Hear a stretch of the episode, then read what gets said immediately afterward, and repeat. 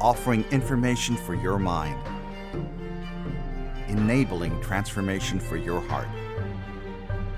A weekly dialogue exploring God's Word and its application for today's world. Sabbath School U. Welcome to Sabbath School University. My name is Bethany Anderson. We spent all of last quarter discussing the law of God, but that wasn't enough. So let's spend another lesson going over this topic. My guests today, if you would introduce yourselves and just tell us something about yourselves. My name is Abby McPherson, and I love chocolate. My name is Elroy Bym, and I love chess. My name is Michael Martell, and I'm on my way to becoming daddy for a second time. All right. All right, congratulations. Thank you.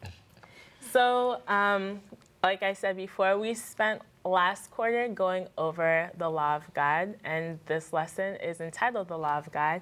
If Abby would please read the verse and open us up with prayer, we can begin. My pleasure. I'll be reading from John 14, 15 in the New King James Version. It simply says, If you love me, keep my commandments. All right, let's pray. Father God, we want to thank you for another opportunity to come together and speak about your word, Father God. We ask that you teach us how to love you more, Father God, but furthermore, teach us how to keep your commandments. Uh, so open up our, our hearts and our minds for this lesson and allow your Holy Spirit to reveal different things to us today. In Jesus' name we pray. Amen. Amen. All right, so let's begin. Um, what was Jesus' attitude towards God's law? I feel like um, when Jesus came to earth um, and, and he lived amongst men, they were expecting something different than, than they actually received. So, on many different levels, Jesus brought, brought to his community, to the people he was speaking with, uh, a, a, new face of what, what, of what it meant to be a follower of Christ.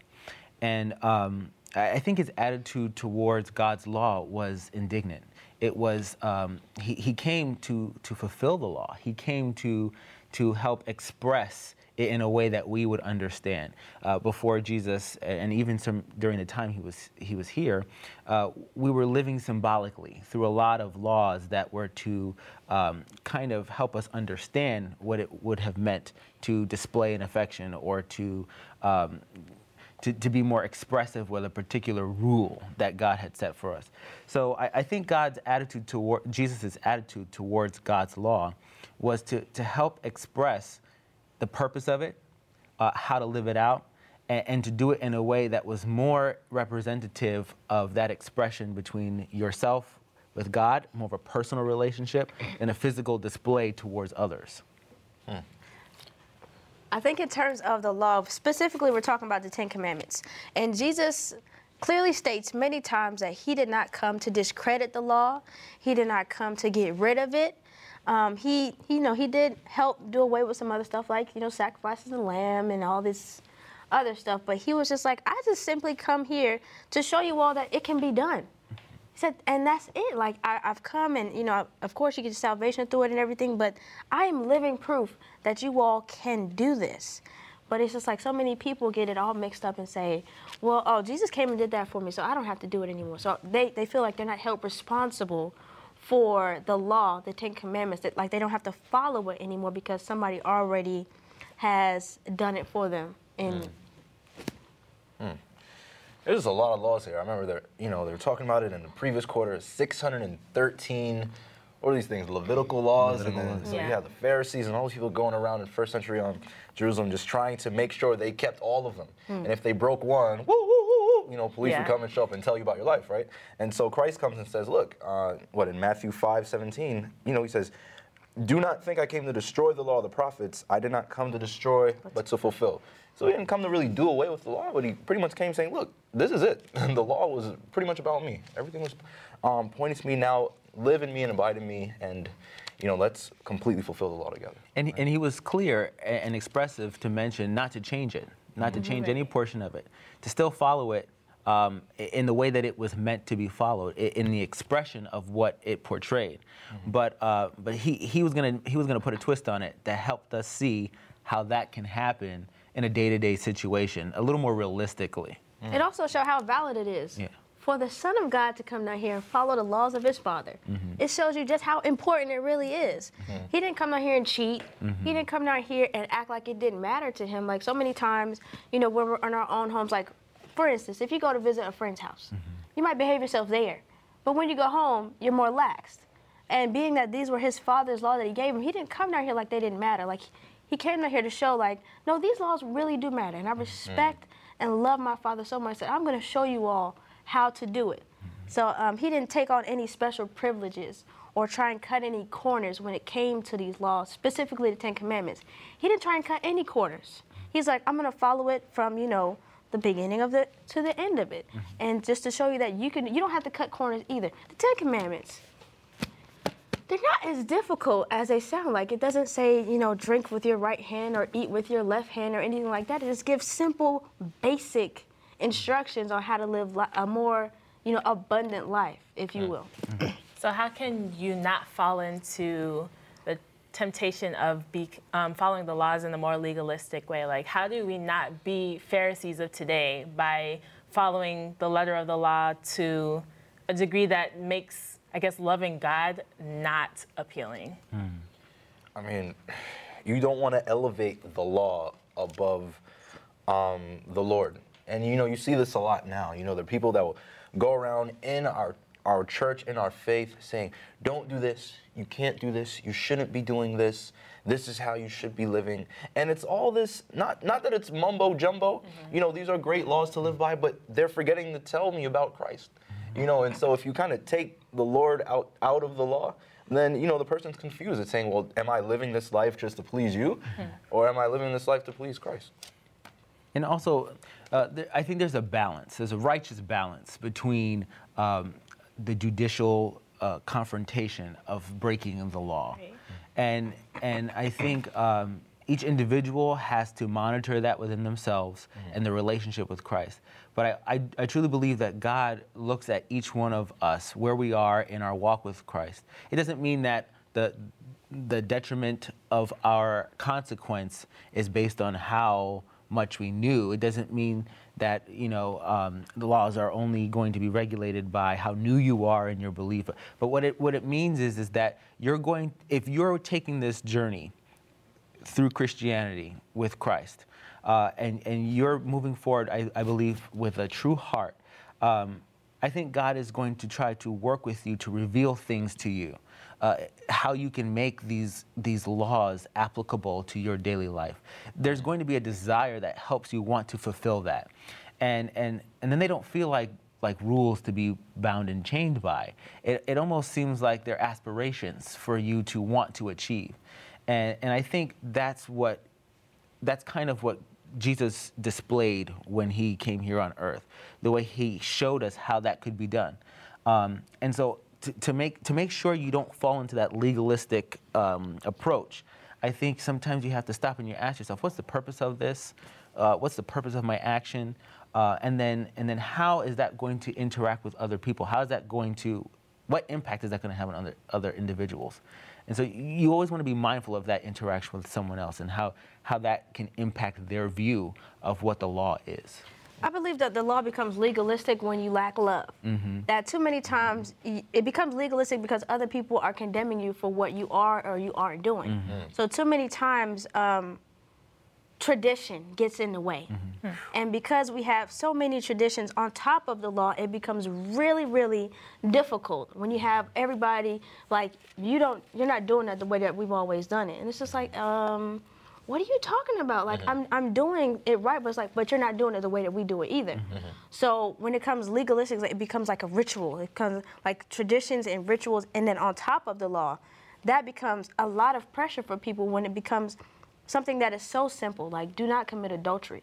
It's just like, oh, don't look at nobody. Or you need to wear this, or you need to wear that. Mm. It's just like, how are you gonna, you know, expect me to follow simple commands on top of your traditions, and then you're not telling me in love. Like I don't want to do it. I don't want to do it, any of it.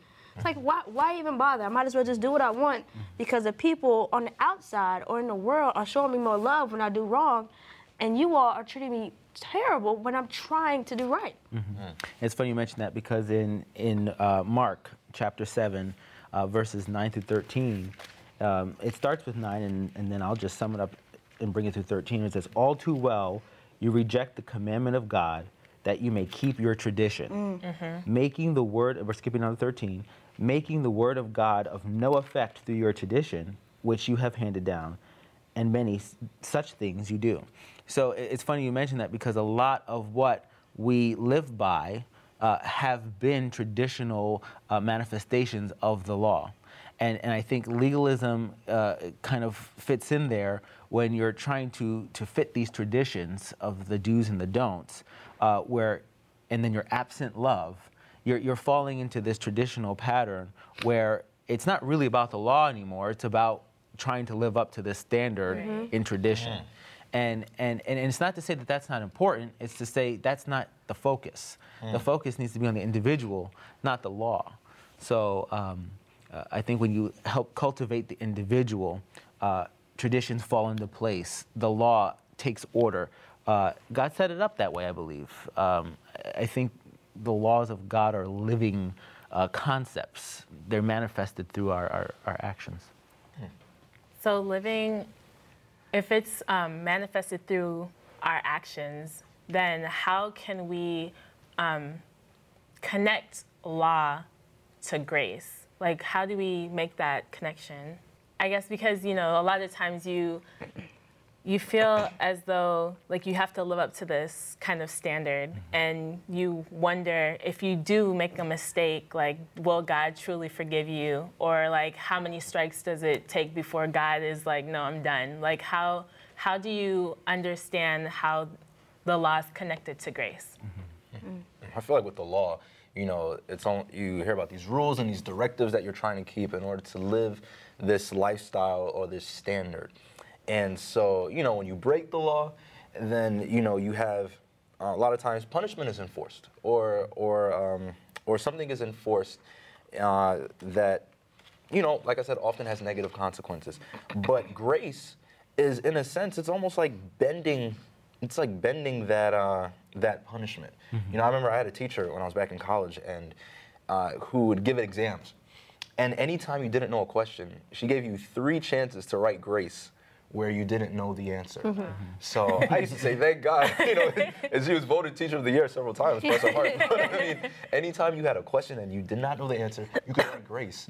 And so it was just so exciting to know that this is just something that um, I don't deserve. A lot of people say what? Unmerited favor, and it's true. You know, unmerited favor, because um, you break the law, which we which we've done by sinning, you know, you mess up. But grace, this unmerited favor that's granted to us, and we get this second chance. So Um, I like that when it comes to grace and the law, that grace really kind of gives you boundaries mm-hmm. when it comes to the law. It's just like, if you didn't do these things that I've suggested, could you imagine mm-hmm. what would happen if you were able to roam free and just kill whoever you wanted to? Oh, you know, what, it, wi- without grace, what would that afford you? Mm-hmm. And would, your, your life would, would be at stake. But with grace, grace is just like, let me just keep you, you know, here. It's like, it's not a tight box. It gives you the leeway to do the things that you need to do. But grace is just like, just, you know, be careful mm-hmm. within these bounds and you will, you know, you'll be safe. Mm-hmm. we talked about grace, we talked about the law, but there are some things where God is just like, you know, maybe you shouldn't step that far. And, you know, instead of falling into this temptation, you know, Jesus says it's better that you cut off your right arm or it's better to pluck out your eye. Mm-hmm. So, what do you think that Jesus means by saying things like that? Like, um, how are we supposed to understand that warning from Jesus about plucking out your eye or cutting off your arm so that you don't fall into sin, even though we are afforded that grace. I think it's symbolic of getting rid of whatever it is that's causing you to fall. Um, w- w- i- i- you know, if it's your eye that sins, it's better pluck it out than your entire being perish. Uh, you know, take a look at some of those ideas and those concepts. what was it, excuse me, that caused you to, to, to fall?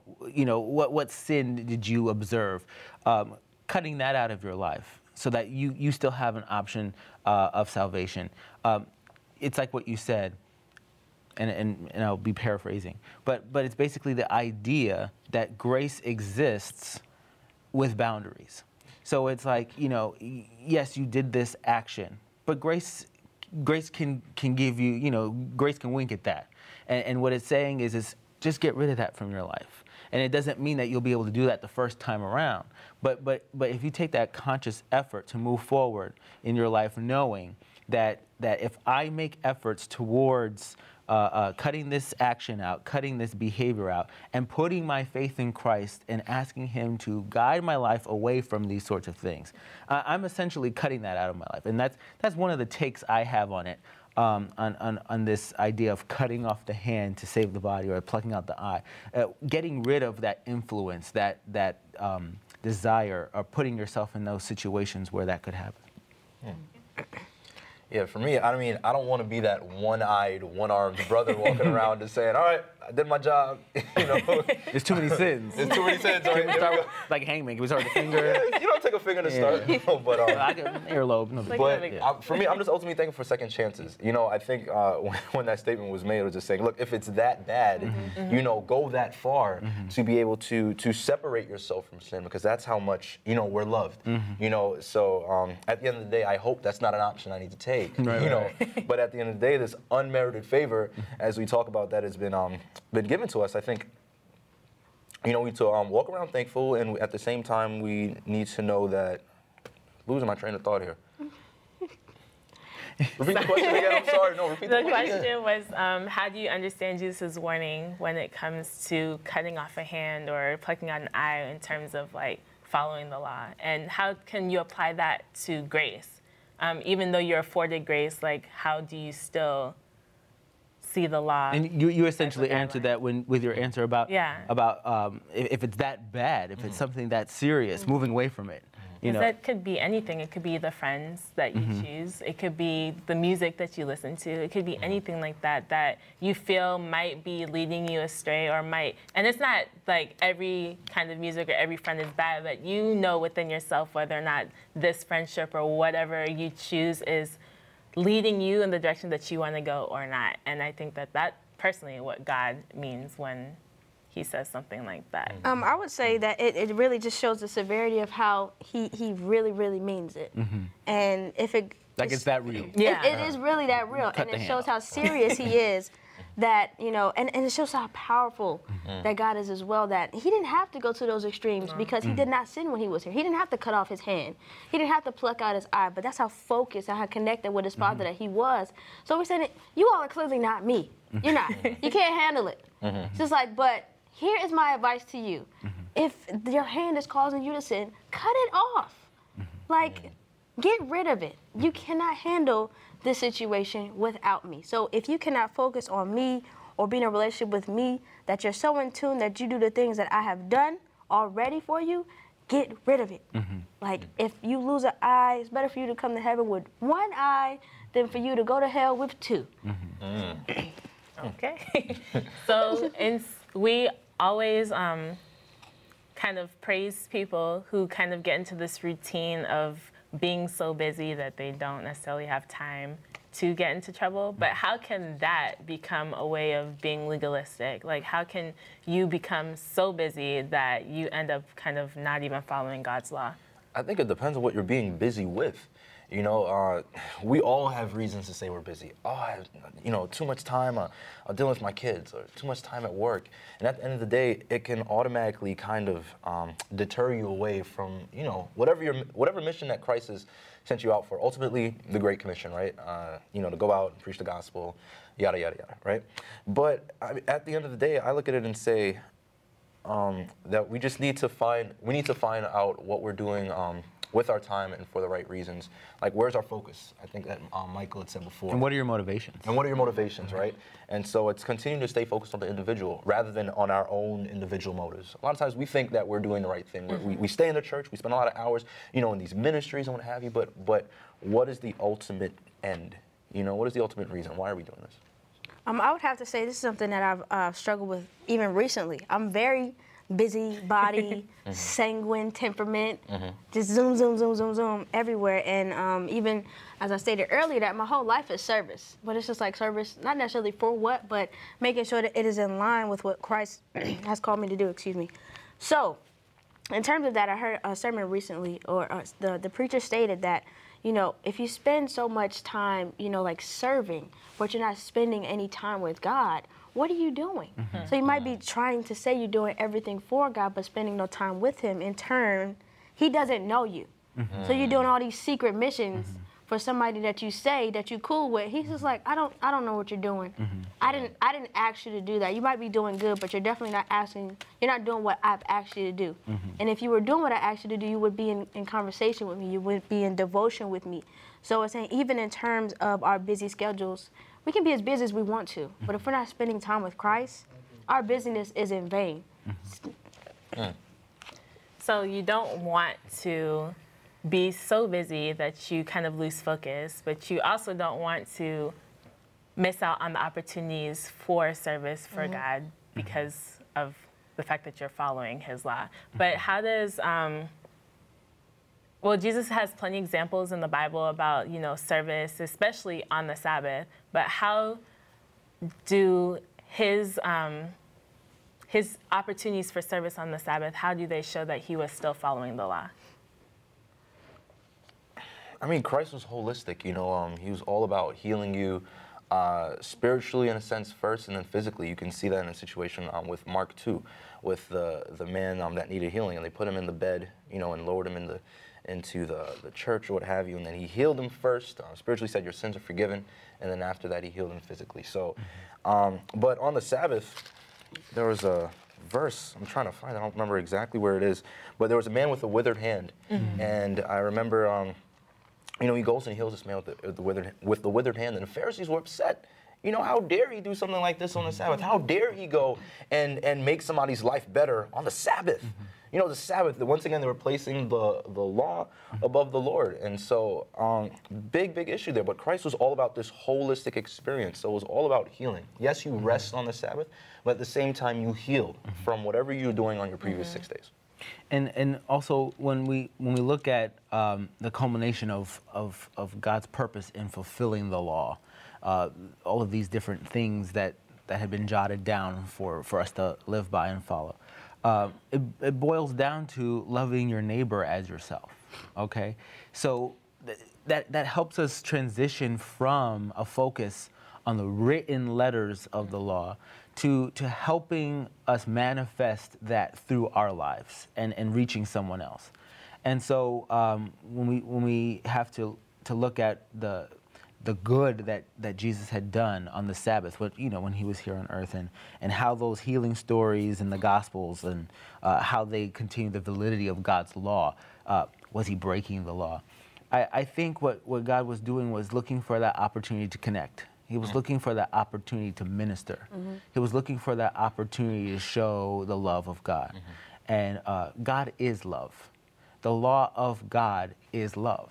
So if you are able to, to um, express that law through the living notion uh, of Christ, which is love, um, I think I think you're already mastering this this walk in Christianity or, or you're on your way towards it. We can't we can't be 100% perfect, mm-hmm. but um, that's what God is expecting. That is what Jesus uh, revealed to us when He was here on earth, and and I think that um, you know Abby nailed it earlier on in the discussion when she said that you know this all boils down to the presence of love.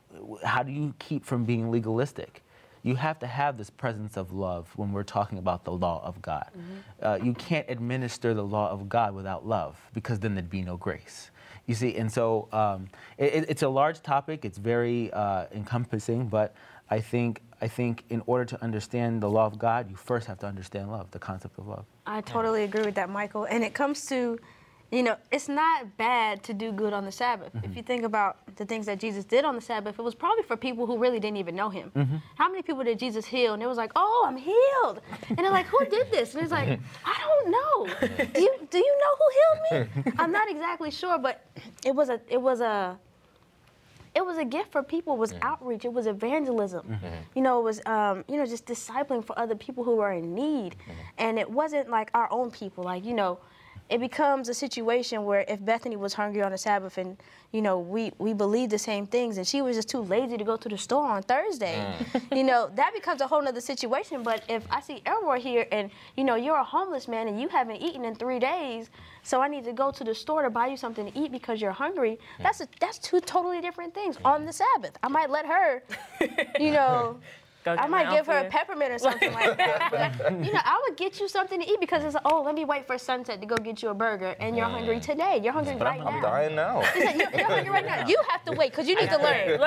You need to learn, but you know, it, it's not it's not bad. You know, if, if somebody You'll has save a her a flat piece. tire, You'll save her a piece. say, I'll Thank think about you. it. Possibly. It'd be nice. It'd be nice. It's like It'd if be a somebody has duty. a flat tire, mm-hmm. right, and you're just like, oh well, um, I'm gonna I'm gonna go to church. Mm-hmm. You stay here till I'm mm-hmm. done, and you know if you're still here when I get Or, or back, pray on that. I got you. Pray on- pray on I'm gonna flat go tire. pray for you and your flat tire. But you know, if you're still here after I'm done, you know, I, I got you at 7:30, 8, 7:30, Send something 7:38. Sunset you know- so don't get a flat in the summer. Don't get a flat in the summer because 9:32 is the time that you're gonna get some help from me. So I mean, ultimately, I think she said it best. You know, it is lawful to do good on the mm-hmm. Sabbath, so God said it. So Alright. Well, you guys. Sorry, I'm still laughing. it's but right. um, just kind of wrapping it up, like, what does the law mean to you? I think the law keeps me safe. The law keeps me safe. It, it not it gives me boundaries so that I don't go too far. Not that I'm pushing towards the edge on a whole bunch of things, but it just the if you live within the law, you can be comfortable within it. Mm-hmm. Well, outside of it, you're looking over your shoulder. you're making sure nobody sees you. But it, you're, it just keeps me, it allows me to live a comfortable life. Mm-hmm. And I truly believe that I can live a more abundant life within the confines of the Ten Commandments. Mm-hmm, so I feel like it just gives me safety, it gives me counsel as to what I can, but also it informs me of what I cannot do. And sometimes it is better to know what you cannot do than to know what you can do. Right. Hmm. Okay. Yeah, I mean, I could I equate the law to God. You know, I'm just as much afraid of it as I am in love with it. You know, I don't know how to explain it, but you know, it keeps me sane. It makes sense. It gives me purpose, and it gives me boundaries. Because I know without those boundaries, without those red, yellow, and green lights, I'd go all willy nilly all over the place. Absolutely. Yeah, it happens. And thank you guys so much for this lively discussion again. Um, if you would like to contact us, please visit our website at www.sabbathschoolu.org. That's www.sabbathschool, the letter u.org. Remember, the goal of the Bible study is information and transformation. It's for the head and for the heart. For Sabbath School U, I'm Bethany Anderson.